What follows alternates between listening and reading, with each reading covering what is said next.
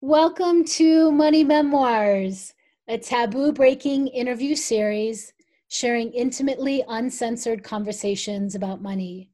I am Bari Tessler, a financial therapist, author, and creator of The Art of Money, my year long money school and global community. Join me as I connect with brave folks from all walks of life to explore their experiences with money from their greatest struggles to triumphant celebrations, to lessons learned, and unexpected discoveries along the way. These interviews are raw, heartfelt money stories. They're vulnerable, inspiring, and always authentic. These interviews are a snapshot of the personal connection and practical support you'll find in my year long money school, The Art of Money. The Art of Money is a holistic framework that integrates money healing, money practices, and money maps. And it blends together therapeutic, body based practices with so many real life tools that you need to create healthy, sustainable change in your money life. If you'd like to learn more, head to baritessler.com. For now, get comfy and cozy for another intimately uncensored money memoir. Today, I have the honor of talking with Sonya Brewer, and I'm going to read her official bio and then welcome her. So, Sonya Brewer, MA, is a body centered psychotherapist and relationship expert in Albany, California, where she specializes in helping women, couples, and partners of all sorts create extraordinary relationships. She loves helping people feel more alive, connected, and authentic in their lives and relationships while also bringing their gifts to the world. Sonya brings a wide breadth of experience, including in depth training in somatic psychology at the California Institute for Integral Studies, training in relational psychotherapy at the Women's Therapy Center, and extensive training in trauma recovery through generative somatics and additional training through somatic experiencing and sensorimotor psychotherapy. Sonya's work is also deeply influenced by training and experience in bodywork, dance, and mindfulness meditation, as well as over 15 years of study and exploration in the realm of sacred sexuality. She's taught workshops on embodied living and sacred sexuality and appears in the film Hearts Cracked Open Tantra for Women Who Love Women by Betsy Kellin. To learn more, you can visit her website at sonyabrewer.com, which is S O N Y A B R E W E R dot com. And she is a licensed marriage and family therapist. Welcome, Sonya. I am so happy you're here. Thanks, Bari. I'm happy to be here. Hmm. So. I love your background. We share so much. I That's right. have so much yeah, respect for the work that you do. Before we dive into more of your personal stories about money, I always like to begin with a snapshot of your family life and work life right now and anything that you want to start us off with before we dive into more of your money stories. Absolutely. Well, you know, as you mentioned, I have a private practice here in the San Francisco, San Francisco Bay Area and I share a life with my partner Tajana. Um, we actually just bought a home a few years ago, and we're sort of just uh, kind of reveling in in our life together right now. Um, so I spend a, a lot of I spent a lot of time focused on building my practice in the last few years, and I'm finally getting to kind of reap the benefits of that, and hmm. you know, and pursue some other things in my life, including uh, doing some uh, community service as a member of a, a board of a small nonprofit um, called the Women's Therapy Center in Berkeley. Mm, wonderful, wonderful. Mm-hmm.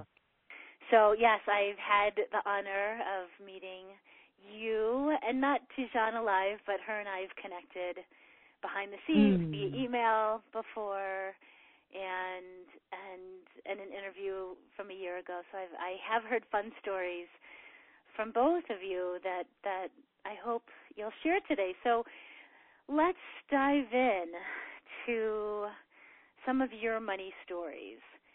Absolutely. And cuz I know you've you you know as well let, let's start here too. You know as a therapist did you receive training around the theme and topics of money.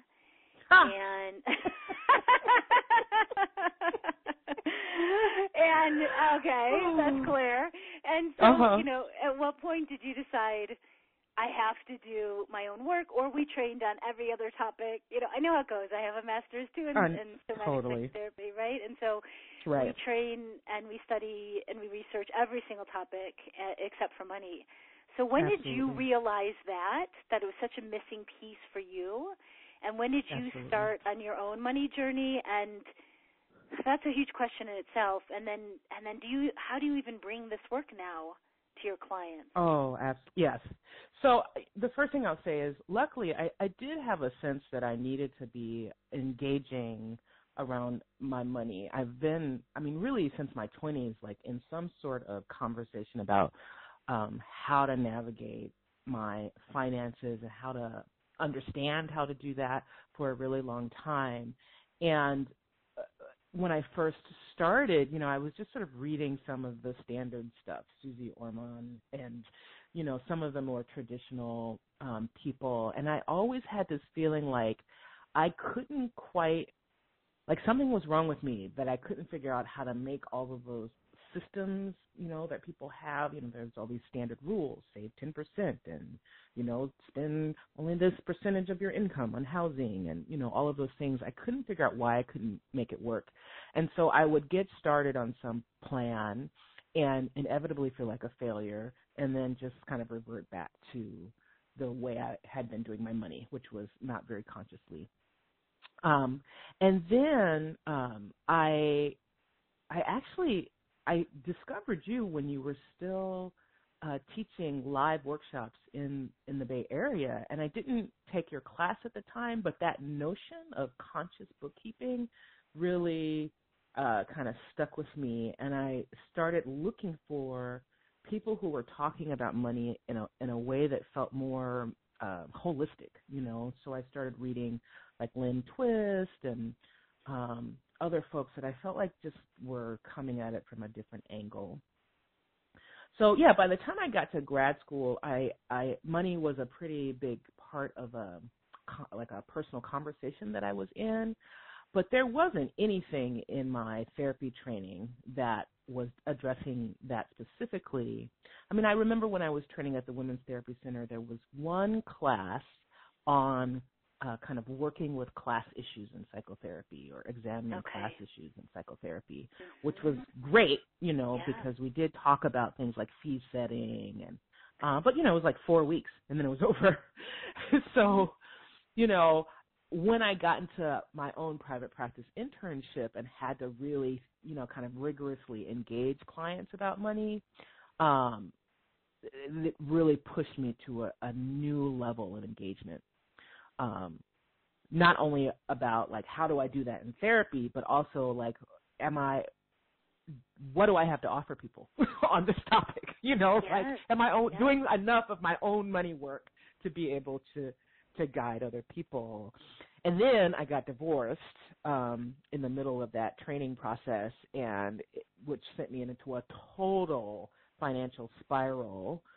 And um, and then it became way more like of an emergency. Like, okay, we got to lock this down. And I think that's when I did. Um, it was still conscious bookkeeping then. Um, uh, your online course, and then again, I did Art of Money a few years later.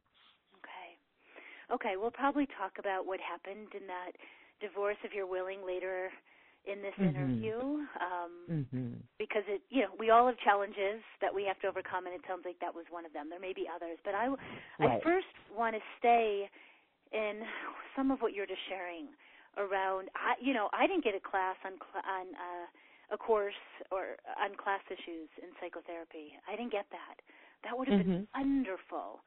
Um yes. can you can you share just a little bit more about you, you know what if it what you learned in that and how you had to set up your practice or the questions you were asking and I know they're different now than back then of who you Right. wanted to serve how much should you charge can you share a little bit mo- more about yeah, what you sure. learned from that. Yeah.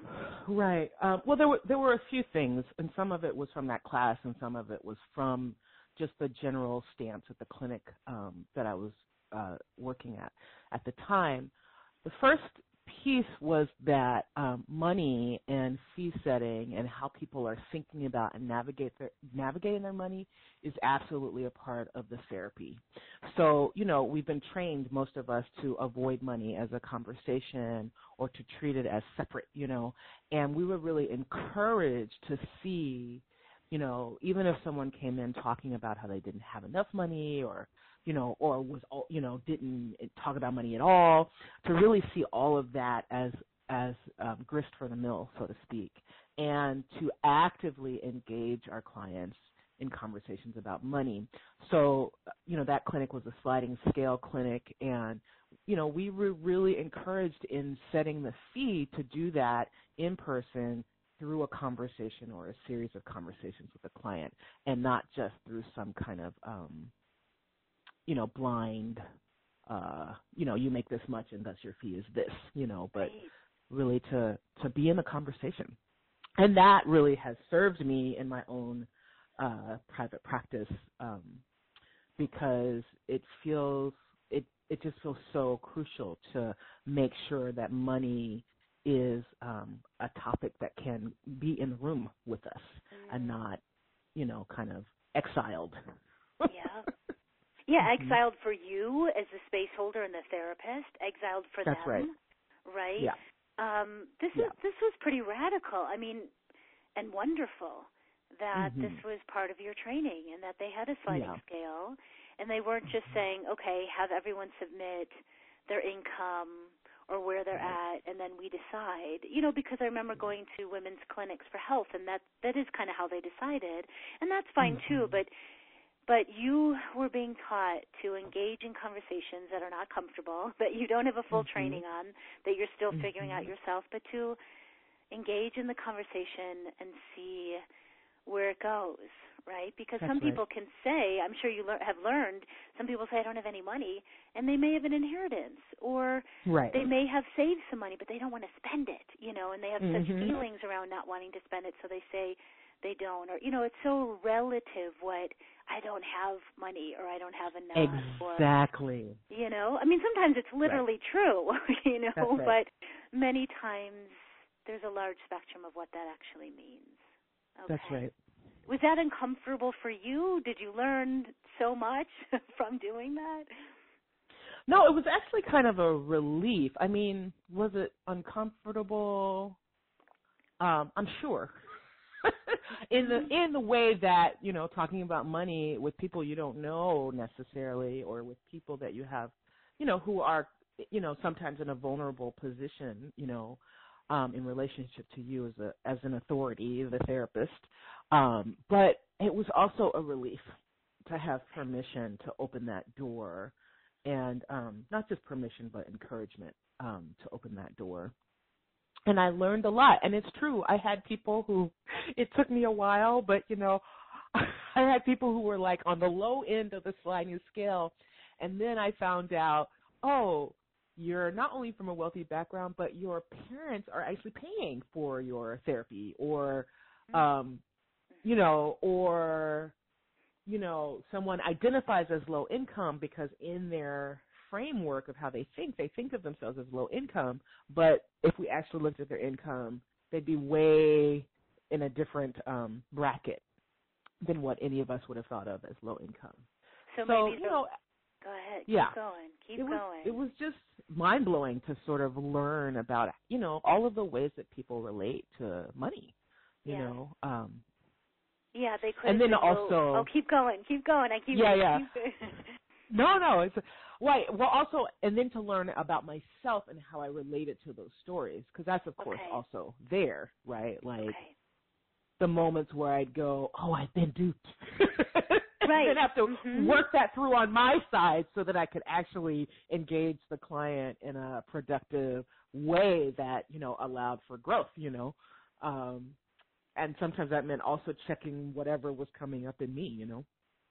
Excellent. So, so, let's talk about these two sides, right? So the one side yeah. is just hearing their stories and this person who says they're low income, it may very well be low income compared to what they were five years ago or ten years ago or what they grew up right. with. So in their worldview, it's low income, right? Right. Um, the per- totally. Right. The person who um, is who who comes from a wealthy family and has the parents paying for their therapy, my God, they could have all sorts of feelings of guilt that their parents mm-hmm. are still paying for them. Um, you know, feeling bad that they're Absolutely. not mature and adult, whatever that means. We define that, but you know, in that phase of their lives, and so they feel they don't want to use their parents' money, and because they're not making their own, or some people who come from wealthy families go through phases where they don't know how to make their own money, and, you know, and they have all hmm. sorts of feelings on that. So, those are, you know, that that's some of the stories that are being told, and then there's, as you were saying, you're part of it, and while you weren't trained as a therapist on how to work through your own money issues, you were trained on how to check in with your body and how to work Right. with your feelings and sensations no matter what's coming up or what the topic is, right? So will you share Right. a little bit more about that because that's really brilliant and that's scary and wonderful for therapists to do is yeah, we're sitting with a person or with a couple who you know all sorts of things coming up and sometimes we have our Mhm. own thoughts, feelings, reactions that come up, you know, Right. right? Right. And in fact, you know, the the particular model of um, psychotherapy that I was training in, not the somatic side, but the relational side of that, um, really um, encourages us to think of therapy as a two-person enterprise. So where there's no objective, neutral, blank-faced party in the room, right? We're human and we impact each other. And so it's really crucial that we use all of our tools, and I- I'm lucky enough to have had that somatic training to um, to really look at not only our own but what's triggered inside of us um, by whatever is happening with the client, but really to understand the therapeutic process as kind of a dance between you know what's happening inside ourselves and what's happening with the client you know? So it's all information and it's all useful. You know i don't have to exile my own feelings but i do have to work that edge. Um so that's everything. That's the body check-ins that's the you know breathing that's the doing my own therapy. You know if something's really sticking with me or i can't quite get a handle on it. And then you know making use of what arises in me to engage right Hmm. so for example a client who says um they don't have they're low income and then you know but the story emerges that it's more complex you know i can work that through and i can actually use that um whatever that thing is in me that goes hey wait a minute i can actually use that um in a, a, a to engage the client in a real way not paternalistically not uh condescendingly but really like hey you know like something real is happening here Hmm. and we get to explore it together Mhm. Mhm. It, you know, it, here, it, from a very simple place. Um, over the years, you know, I've had to work with people who made a lot more money than me, came from wealthier families, who made a lot less money, who came from, you know, um, a lower income family. You know, I I grew up at middle class in the middle somewhere, and Mhm. and I've had to learn how to work with all of it, right? And it's it's been a challenge in moments and also so good. You know, I've wanted to learn how to work with people from all different backgrounds.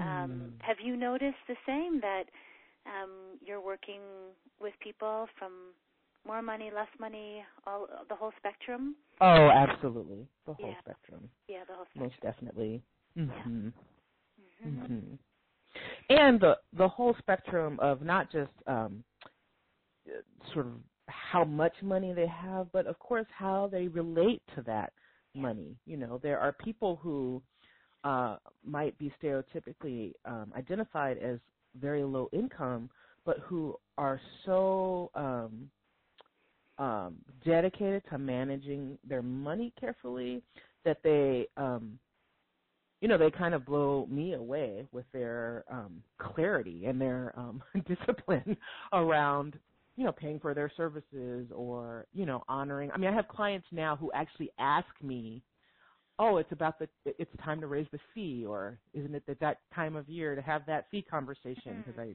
do a yearly mm-hmm. fee conversation with um, many of my clients. You know, and that's that kind of blows my mind, but there's that end too.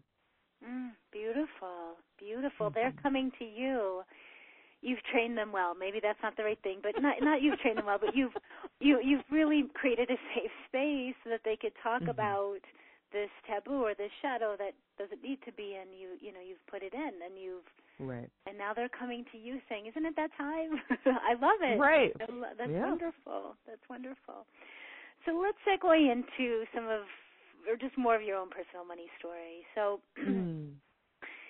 what would you say are the main emotion or emotions that come up for you around money? And I'd love to hear five years ago or 20 years ago, it was a different set of emotions or a different cocktail emotions.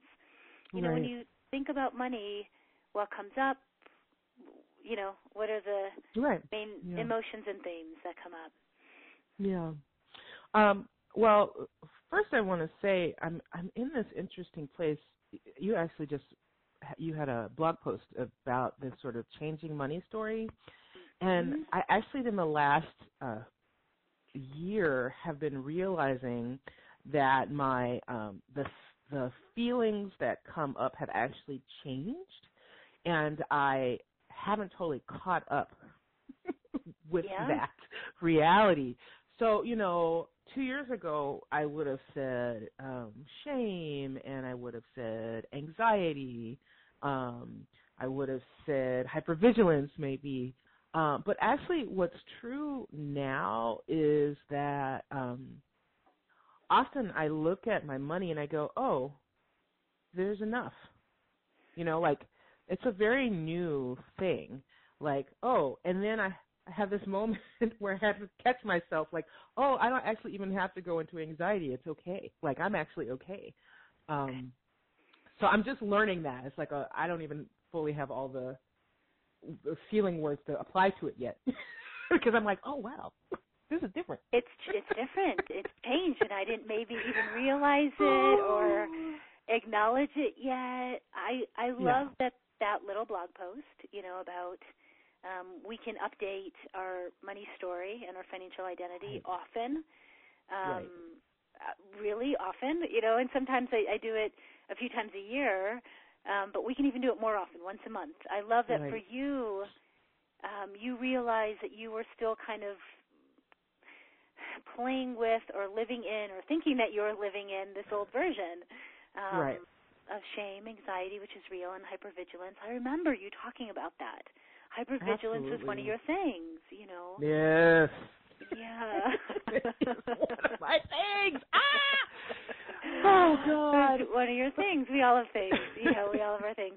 So, right. um, hypervigilance and anxiety and shame and to start shifting into oh, wait, there's there's enough and right. you're actually calm or what, what what else did you just say? What what else is going on? No, that's new yeah. and different. Well, you know, I mean, it's really it's kind of fascinating. Like sometimes I'll catch myself being a little avoidant, and I'll realize it's because I have this whole history of looking at my money and not having enough, and so you know, I have lots of years of like you know being a little avoidant and having to really gear up to whatever pay my bills or you know whatever the things are open that piece of mail. And um, now I'm starting to go, oh, actually, if you, this is me talking to myself, Sonya, if you go and you look, you're going to be excited because you can actually pay that bill.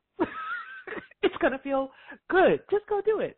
And it's a totally different um, orientation to have. Like, oh, actually, this could feel good the feeling or image I got was there's been like this sl- sideway glance at it all. Like I don't know, totally. I don't know if I want. Yes. I don't know if I want to look over. I'm looking over my shoulder, kind yeah. of. And then there's other part of you going, hey, you know what? Actually, there's been some big shifts. We've been working on mm-hmm. this, you know, and there's been some real shifts and and a turn of you know a, a turn of a corner or new, new chapters happening, yeah. and the money's actually there yeah. now. It's there. Mm-hmm. And we can pay this bill. and we can celebrate yeah. that. Okay. Hmm. hmm So you are you have to catch up to Right. That this new present reality. way, this new reality. Mhm. Yeah. Yeah, and it's also, you know, because um the process of becoming licensed as a therapist and building a private practice, you know, from from start to finish, from starting grad school to getting the license for me was like 9 years. Mhm. It was a long time to be Yeah. you know, training and getting getting ready to get ready, you know. Uh, so to be in this place now where, you know, I'm I'm making more money than I ever made back in my corporate job and I'm being uh and I feel some sense of agency around what's possible for me. Um it's just it's a it's a new psychological place to be because I I just haven't been here before, Yeah. you know. Well, you were making a lot of money at one point when you had that corporate job, but it wasn't Mhm. what you it wasn't what you loved, and it didn't have the level of agency. Yeah. Right. And I couldn't decide like, okay, no, this year I'm going to double my income, you know, in that context. Right. Like there wasn't really a vehicle to do that. there was a ceiling, Um, and you couldn't break right. through that ceiling. Okay. that's right. Mhm. Right. Mhm. And now I don't really feel like there's a ceiling. I feel more like, oh, there's some new things I have to learn to get where I want to go, but I can see a path to get where I want to go, which is Okay. which is kind of cool. Wonderful.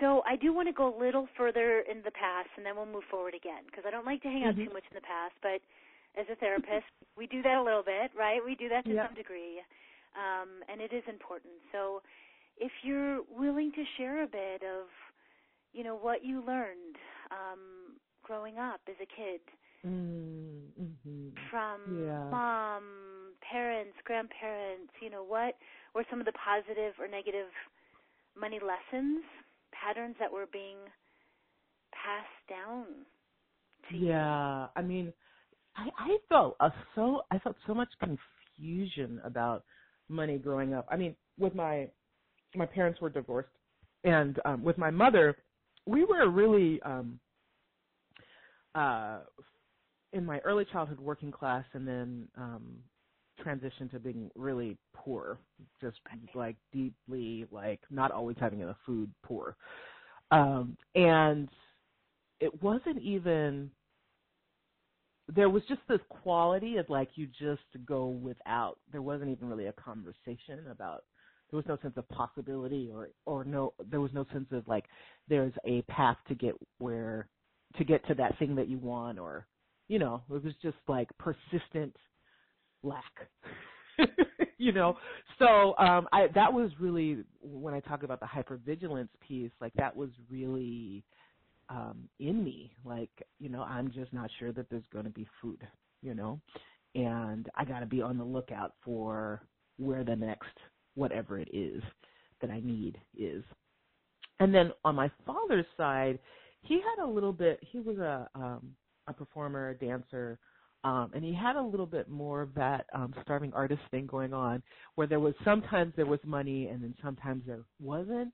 Uh and so with him there was this this kind of magical quality like you know there would be nothing and then all of a sudden hey we're going out to eat or we're you know there's like a new whatever uh television or mostly musical things he liked his music. Um but you know there was just sort of again it wasn't like i had a sense that there was a path. It was just like money would sometimes appear Okay. um and then things would be great and then and then there would be no money and then things would be back to the the basics.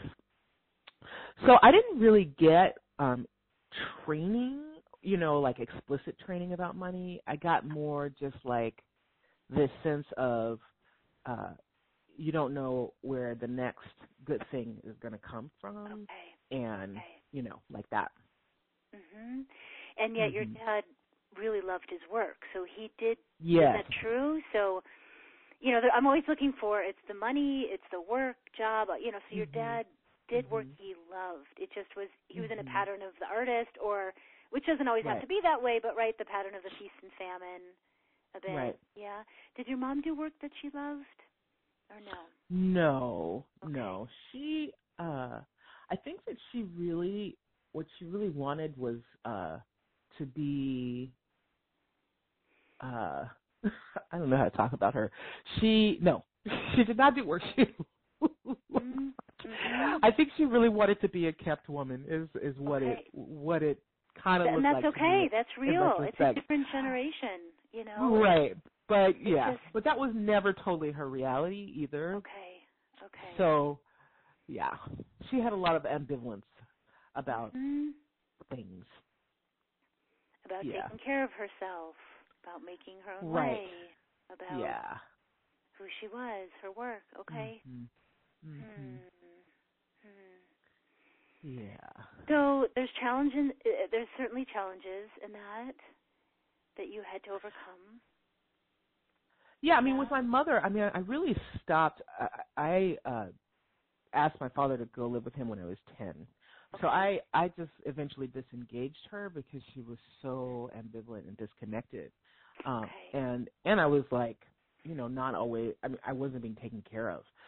So that feeling of just, you know, deep lack and uh was so a part of the picture with her. And with my father um you know the sense i had was you know he cared about me and you know and he was pursuing this work that he loved. And we didn't always have everything we needed but um there was hope and there was love and there was art um and there was the joy of dancing you know. So that just was a different kind of that was a different kind of poverty Okay. Yeah. Yeah. yeah So challenging things from each of them, and right a few good things as well. You know. right right Um, so I know it, this is a big leap, but from that to where you are today, mm. what are what are some of the things that allowed you to get from what you grew up in to where you are today? Yeah. Well, you know, one thing I'll say is because my father did have this hope thing going and this kind of always working towards, you know, what he loved, I do feel like I was instilled with that, like this sense of possibility and a sense that you can create your life. And that has really carried me um in in times when it felt really bleak. You know, that, you know, it's really kind of up to me. You know, I'm not at anybody's not at the mercy of anyone or anything else. And you know, I understand kind of politically and socially that that's not completely true, but I also have um I have a sense of the ways that it is true and has been true for me. And you know, when I um my father um supported me when I got a scholarship to go to boarding school and I um so I did high school and um at a, a fancy boarding school on the East Coast and I did a school year abroad in France and and I got into Yale and um uh did you know had that experience. And you know my my father and also his mother my grandmother um even though there wasn't a ton of money they were very very supportive of those things. So you know when I got the um accepted into the school year abroad program my father did like a fundraiser to you know to raise the money to get me there you know. So again we didn't have much but there was this sense of like but follow your dream go for it. Um and, and possibility, and also And he created a fundraiser for you. He Right. made, he concretely made that happen, and that's right you know had so much faith in you that I just got the chills. I had never heard that story. So yeah your dad created a fundraiser for you. mhm mhm and it got me through that Was year, that hard? you know Was that easy for you to receive and accept, or was that hard? Was that e- No, it was it was very easy in the sense that I think I just had been trained to um again to look for opportunities and that just felt like part of yeah that's what you do. You want to get somewhere? Okay we're going to do this thing you know and it wasn't like he just you know he I was definitely on the road with uh you know asking people and for donations or to buy tickets to this event that he was producing for me. You know it was like you know this is what we do as a family. We get on it. Get on it. make it happen. Yeah. yeah. Yeah. So, um, so yeah, that's been uh, when I when I've hit the wall in my life as an adult. I just sort of like I just reorient, like, okay, what needs to happen here, um, and what you know, what are the steps, and I make a plan, and I and I do it. Um, and sometimes I've needed help in that, you know, mm-hmm. um, and but I have a sense that we can get there. You know, I can get there. If you know if I really work towards it. So please share a story where you did have a big challenging money moment. Could have been a few months, it could have been a year. And mm-hmm. when was that in your life and how did you overcome that? Was it the divorce or was there another moment? Yeah, the divorce was huge. Um I mean, there have been lots of challenging money moments, but the divorce was huge because I was um I was just in um I had finished grad school, but I was in an internship where I was unpaid. And um, that's how they are, I, right? right. They, yeah. And so I I had no income and my partner had been supporting us and I suddenly like I'm in the middle of this thing. I suddenly am needing to make a huge shift around, you know, how I make how I support myself. Um it was very rigorous the training process that I was in. Um, and it just felt like the whole bottom fell out of my life. Um, you know, like literally I was like, oh, I absolutely cannot pay this bill. And the choice point, you know, was like, do I go get another job and stop this training? You know, because the kind of money I needed to earn, I wasn't going to earn, even at a paid psychotherapy internship situation. I wasn't going to earn the kind of money that I really needed to earn to meet my obligations. And um and yet I was so deep in the the uh the process of training to be a therapist.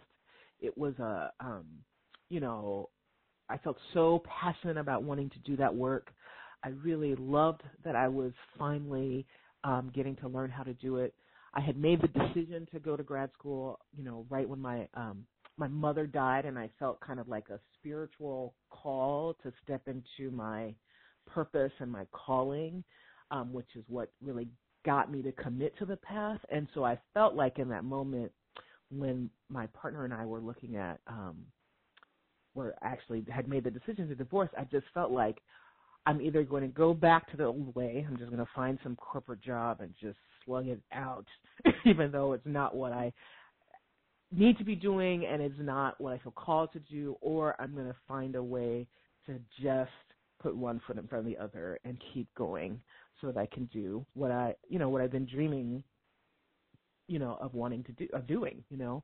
And um and so I made a, this choice actually to stay on the path even though I had no idea how I was going to get through it um, and then part of that choice also involved choosing bankruptcy so that I could get out of some of the immediate um, uh, uh, difficulty that, that I was in with some of my creditors. Um, and just making a plan over time to pay some of that down, and you know, and just to keep going. You know, I moved into a you know a little studio. You know, I um, just led a very simple life and I just kept going. Okay. And you know, now I can say, oh, it it was so worth it. I'm so glad I didn't interrupt my process um, because I'm in such a different place now. Um, but it was it was a really terrifying, terrifying moment. And was your corporate work? Do I remember? Was it in accounting or? It was. Service? Yeah, it was it was in finance, uh-huh, uh-huh. investment um, management uh-huh. consulting. Mm-hmm. Yeah. Mm-hmm. Yeah. So here you were at a juncture and mm-hmm. getting divorced and there's lots of money challenges, right? In, in a mm-hmm. divorce. Mhm. Lots of money challenges. And um there's a cost sometimes. Um mm-hmm. and you chose to deal with that and you chose mm-hmm. to file bankruptcy. You chose to really downsize and simplify and move to a tiny little studio, and mm-hmm. you chose to continue bravely on your path of this larger goal and this larger calling of being a somatic psychotherapist. Yeah. Mm-hmm. Yep. Hmm. And how many years now since you started your I know how it took 9 years for the whole training in graduate school and then licensure because right. you have to do so many hours in right. the field and so on, you know. Right. Um, and then so how long has it been since you've been in private practice? Right. So I started actually in private practice as an intern. Um, okay. So that was one of the things that helped because then I could start actually earning money instead of just working for free. So I did make that shift, and um, and then I got licensed actually um, a few years ago now, uh, 2015. So um, I technically, if you include the intern years, I've been in practice seven years now. Okay. Okay. Mm-hmm. So you're also on the other side of that bankruptcy too. Is it seven years right. that before your credit score completely changes again, and or all right? That well, I'm yeah. right. I'm just completing the bankruptcy, so I have more. Yeah. I have more time before it goes off my credit score thing. But I am done with the process, which is because I I chose to do um, a structured payment plan instead of a um, chapter Got seven. it. Okay, very different. Um, so yeah, they are very different paths. they're really different. So you chose to pay a big chunk off. Yeah. Right. Okay.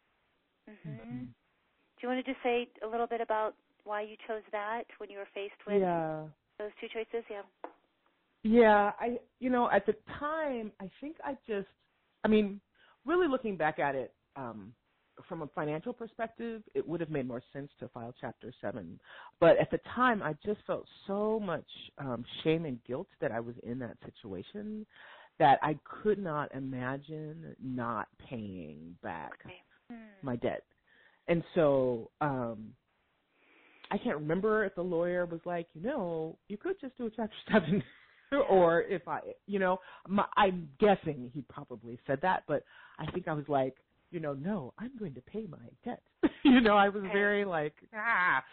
So, you know, I don't um I don't regret that. I just know that it made my life a little bit harder because Mhm. I really had very limited income during the time that I was doing that and you know, it's a big deal to be paying paying down um a bankruptcy. Yeah.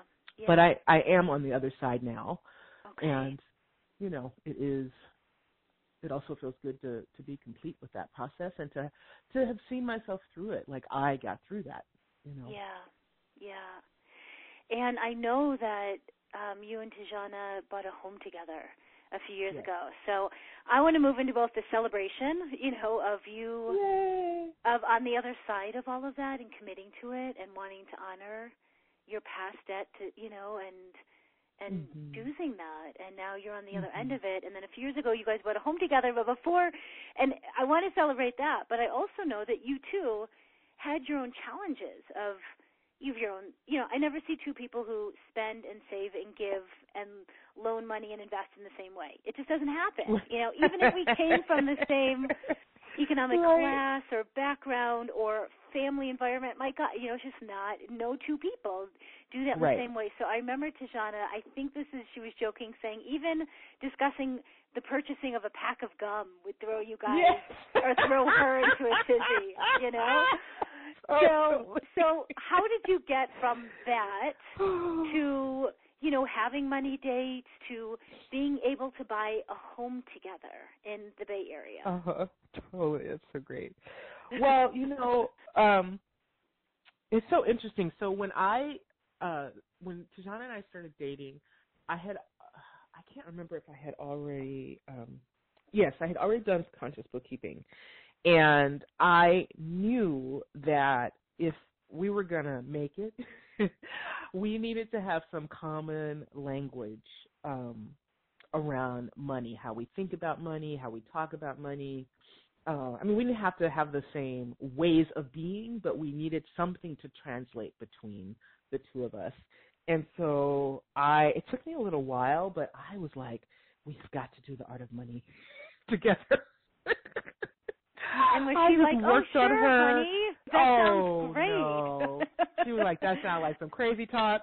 No, I don't want to do that, and it's expensive because you know, there's- you know, Yeah. she right. So we had, I had to work on this, but I was like, no, if we don't, if we don't do something that puts us in the same universe around money, we will not be able to get through this.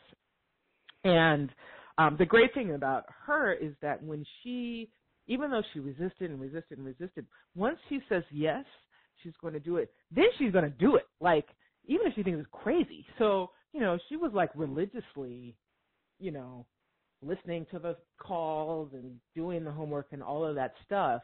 So it it really helped us um, just start to have a different conversation where we could kind of introduce the idea that each of our styles and approaches were fine. There was no blame. There was no shame. It was like, and let's figure out how we do this together and we translate between us as opposed to like, what's wrong with you? You crazy. yeah. What Right. the hell are you spending your money on? Like, Right. That is crazy. Man. Yeah.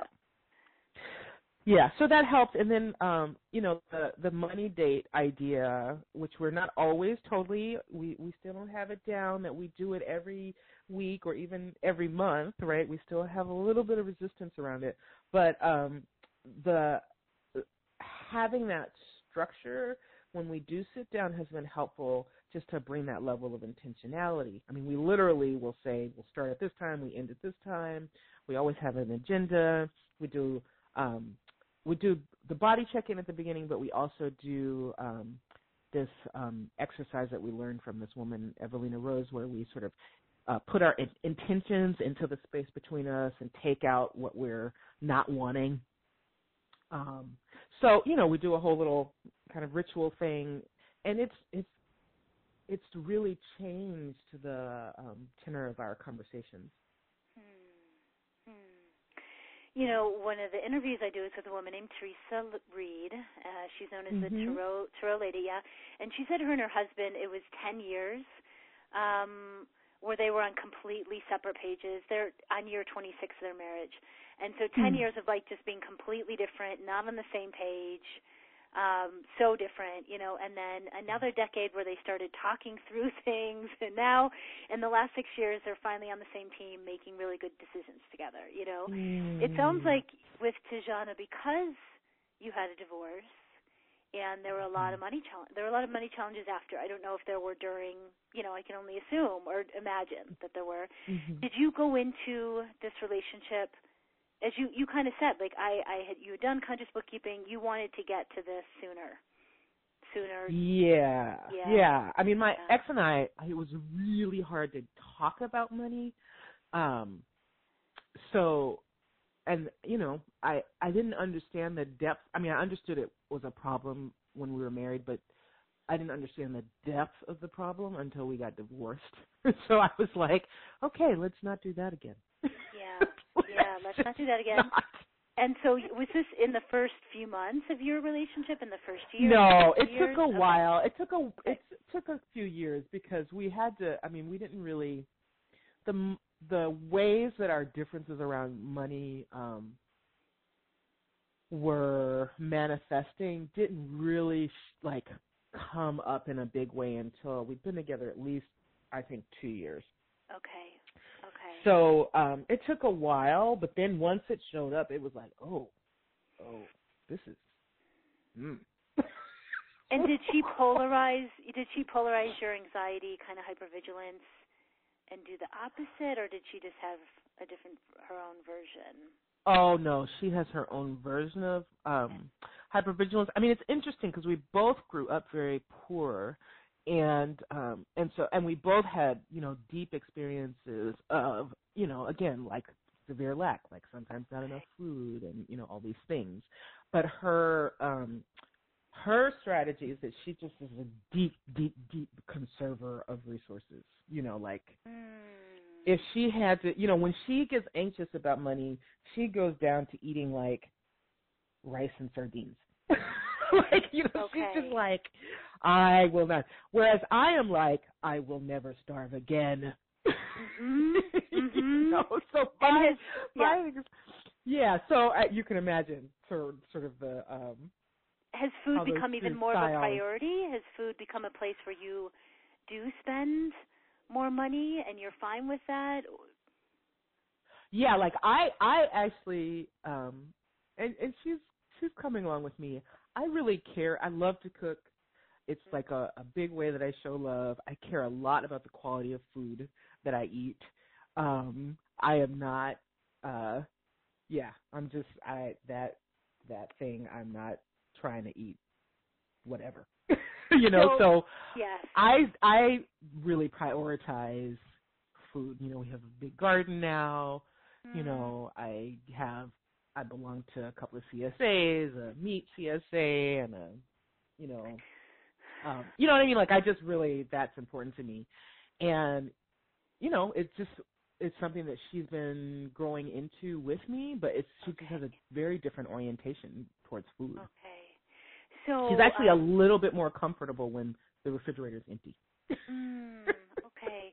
And that's where, you know, we all, again, you came from similar but different backgrounds where there was lack around food, and she, in moments when she's afraid, or in our family, we, in a cash flow dip, we would call it maximum lockdown. And that sounds awful, but awful, but Mm-hmm. it, it would be this fun little thing. My husband would say, "Okay, time for maximum lockdown," you know, and it sounds like that's when Tijana would go into the sardines and crackers, you know, Right.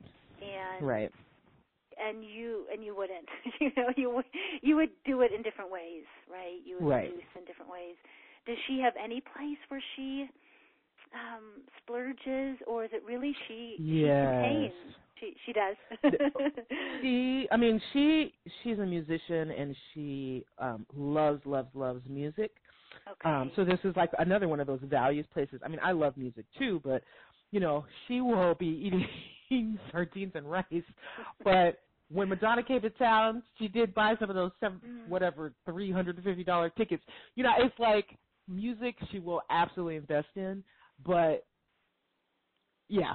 And then all I'm like? I love music, I love music, but the likelihood that I will ever spend that kind of money on a concert ticket is fairly, very, fairly low. got it So got it yeah, very different right there very different and very how different. in these moments, you know, you know, our first thought is always we're horrified. We're, we're, you know, we're. It's so different. You so did what? you did what? You know, and we. That's our first, you know, reaction. And then how do we calm down to learn and to understand why this is so important and why this is such a big value, you know, for the other Right. person, and how different, you know, it's right. So, so Right. sardines and rice. I was saying crackers, but sardines and rice. And you, Mhm. you know, you would never do that, but she would. She, it's Madonna, Madonna tickets. Right. You know?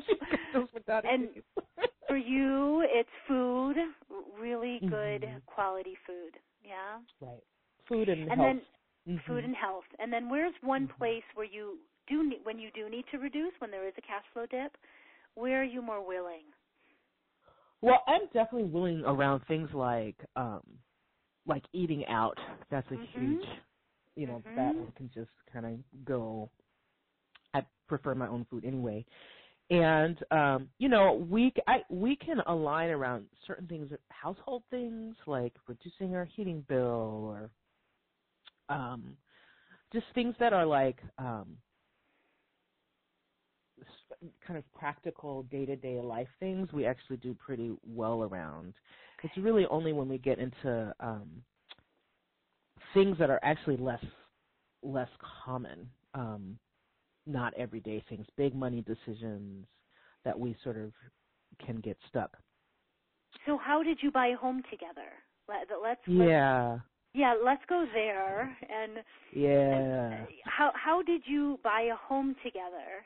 Um, because you know that's one of the hardest things for all of us. How do we make Yes. a good money decision in small, medium, in large purchases? This is one of the Right. largest, if not the largest, you know, for Right. many of us.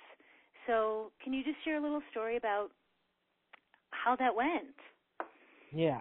Well, you know, it's interesting because I I don't know how we did it. It was really hard. Mm-hmm. It was the whole it was thing, such every a, part. It was right. It was it was such a large purchase, um, and there was so much anxiety about it, and we had such different um, needs and things that we were prioritizing in it. But we found a house fairly early in the process, and somehow um, it was the price point was right. We didn't have to go out of our budget, um, and uh, once we found the house, it was and it was such a good deal. It was like okay, it was a yes, and then we were in it. But the thing that was hardest was that the house needed some work, and so we had to do a, a, a pretty significant amount of work on the house before we were ready to move into it. So we bought the house in June, and we didn't move in until November. So that was when it got hard. You know, I mean, there was the initial ah, we're about to agree to this mortgage. This is crazy, but you know that was okay. But when we started actually having to spend the money kind of in that more kind of frequent large outlay way um on all of the things that needed to be fixed then we were really deep in um the depths of our coping strategies mm-hmm. around money and and navigating what we what we each tend to do under duress it took a lot i mean i'm really glad that we had a good couples therapist and uh you know some practices that we you know we returned to we did more money dates during that time okay. we um we i mean we wrestled in some really big ways there were also some places where Tijana just um even though it was really stressful for her she did sort of back off or or just kind of like trust me to do so to get some things done and that was helpful Mm. um because it was you know for her it's just it's really hard to spend money. Even if she's decided she's going to spend the money it's just it's very hard to to actually do it. And some of these things we really just had to do you know there was like mold or there was asbestos that had to be removed. It just had to happen. So in some of those places she just let me Great. plan it and get it done. So I'm hearing um, the tools, you know, the body check-ins, Mhm. more money dates, going to your couples therapist, um, Mhm. in the house buying process because it's a few months. You know, it's quite a few months for the whole thing. right You know, to Right. happen. You you um, you make an offer. It takes time to be accepted. Then you have to go through all these hoops and not, you know. For, then you, all you first you also have to sit in the mortgage office and they have to ask for your credit scores and have your tax returns and find out how much money you have in savings and everything. You get it's it. I felt naked. You know, I felt like okay, Right. let's strip Right. off another layer here. What else? I'm Right. thinking of it. Anything else? You know, but Yeah. it also felt you know it was like okay, you know, I know all of this, but still.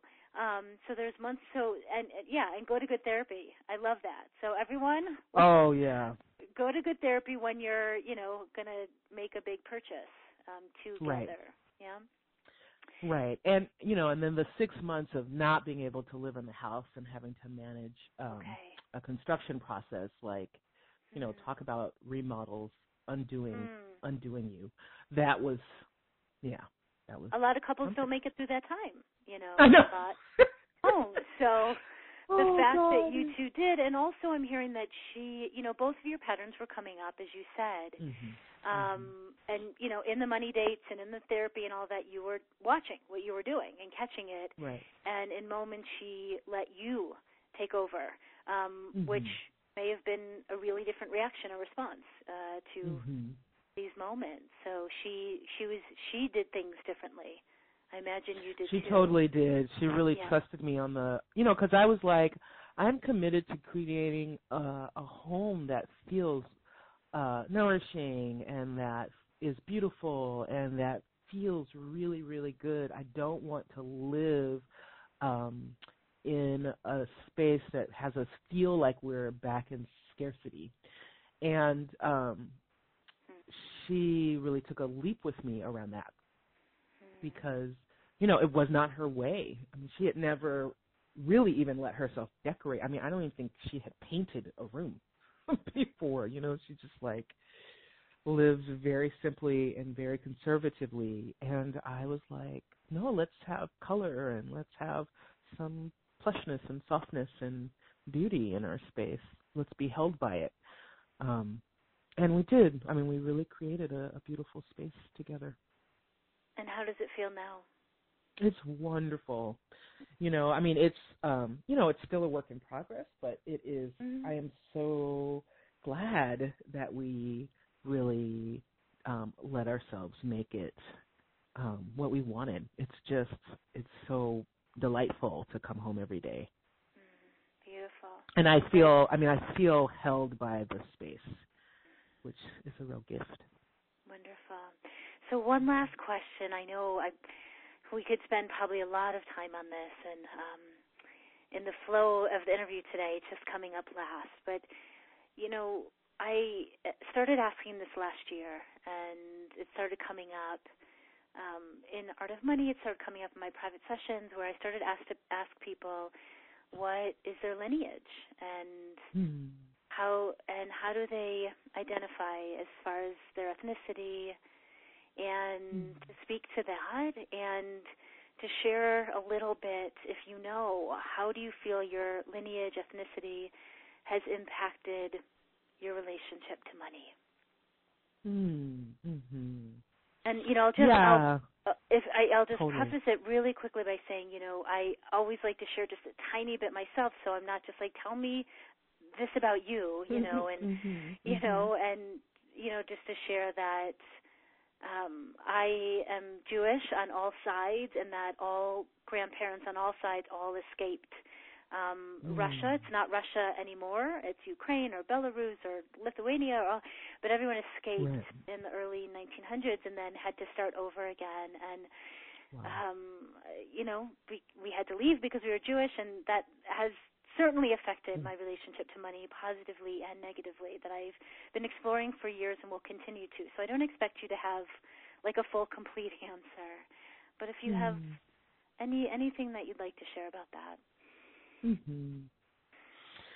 Yeah, I, I identify as African American um, and black, um, and I, you know, how, how does that affect my relationship with money? Um, I mean, the mostly what I think about, and it's hard for me to separate out what is class and what is race and culture, you know, because all of those things are so intimately entwined for me. Um, but it, uh, I feel like the the thing that stands out for me is this quality of um resilience you know like and i'm on uh so i i think i mentioned earlier i'm on the board of directors of a small nonprofit and um i'm on the board with um we're a very small board and a number of um uh i think there are three um white Jewish women, and then there are two African American women, including myself, on the board. And um, we've been having this joke because we're we're in this fundraising process for the organization, and uh, one of the uh, women on the board, the white women on the board, is sort of like she's just like totally freaked out, and she's like, it's she's never not had money so this idea that we, you know, really need to raise money because there's maybe not enough money to pay the bills for this organization is totally freaking her out. And I'm like, you know, yeah, I know what it's like to not have money. You know, I'm not going to fall out because I, I'm looking at this bank balance and going, okay, we got to raise a hundred thousand dollars. I'm like, we got to raise a hundred thousand dollars, and I'm just going to do it. like, you know, I don't have time to fall out about it. So again, I don't know what part of that you know fits into w- what bucket, but it does feel like a part of my lineage. It's just like you just do what you have to do, and um, not waste time, kind of um, you know, fretting about it or feeling victimized by it or whatever. Just get to work. Mm. So, and some of that um, is sometimes got some inspiration in it, like, yeah, I'm really excited about what we're building here. And then some of it's just kind of like, get your hands in the dirt, you know, nitty gritty. All right, I don't really care how I feel about it. I'm just, we got some work to do. Let's do it. Got it. Got it. Mm-hmm. So resilience, you know, Mm-hmm. deep down in your Mhm. lineage Yeah. from many different parts of you. Yeah. Mm-hmm. That okay, we got to raise a hundred thousand dollars. Okay, we're getting low. Yep. Okay. Um, feelings are so important. Body sensations That's so right. important. You know, we Yeah. love them as Yeah. body centered therapists. All very important. Stop and pause. Um, and check in in other moments. We're going to put them to the side, give them a cup Right. of tea, and be on our way. and let's just do it, right? Do We're it. definitely not gonna like act from panic because that's not gonna help us. Mm, So mm. it's some. It's So- very interesting. Yeah. learning. So actually, the tools of the somatic work, Mm-hmm. you just said something really big and profound there. You know, um, Mm-hmm. not acting from the survival, the panic, which is part of Mhm. us or is there. Um, Right. But you've had to do work around that. Yeah. Yeah. Yeah. Yeah. Hmm. I mean, I've had to do some work, and I do understand that I also have some training around it. You know, just in in my upbringing. Oh, right. Um, right. You know, Hmm. yeah, like sometimes you don't have enough money, and it's going to be okay. You're actually going to be okay. Okay. Yeah. Hmm. hmm Hmm. Sonya, thank you so much for sharing some of your stories, some of your money stories with us. I know it is going to be just so helpful, insightful, inspiring for so many others. Is there any one last thing that you would want to share that if you left today, it wouldn't feel complete? Hmm. Well, I, I do want to say that uh, I have been really excited. We ta- I just talked about my um, money journey with Tijana, and you know talked a little bit about the you know learning how to talk to my clients about money. But I have to say, I love working with couples around this money stuff. I've learned so much in my own journey, and I'm starting to just feel like on fire to get all of my couples talking about money. You know, like it's just such a breakthrough when you start to develop a sense of financial intimacy in your partnership and it there's so much that's possible. So i, I just want to to name that particularly for couples who are listening and are like i don't know if we're ever going to get there it's so worth it to to take that on. And um i feel really passionate about it and i'm starting to do more work around it. So I love it. I love it. I mean, I always Yes. say when couples do the work together, they're moving mountains. Um, Yes. They're literally moving mountains. And you have been on such a journey in yourself with Tijana, you know, and I love that you're starting to love this in your own practice. And I always need more people that I can refer to who Oh, are willing to do the money work, you know, especially in couples therapy. Thank you for joining me with this money memoir interview. I really hope you found something here to take with you, whether it was a lesson, some inspiration, or even just a little grace for yourself and where you are in your money journey. If you're feeling called to wade deeper here, please pack your financial goals, soul deep aspirations, and grab your favorite person. The Art of Money is a holistic framework that integrates money healing, money practices, and money maps and blends therapeutic, body based practices with real life tools that we all need to create healthy, sustainable change in our money lives. So, if you'd like to begin your money healing journey with the Art of Money today, learn more at baritessler.com.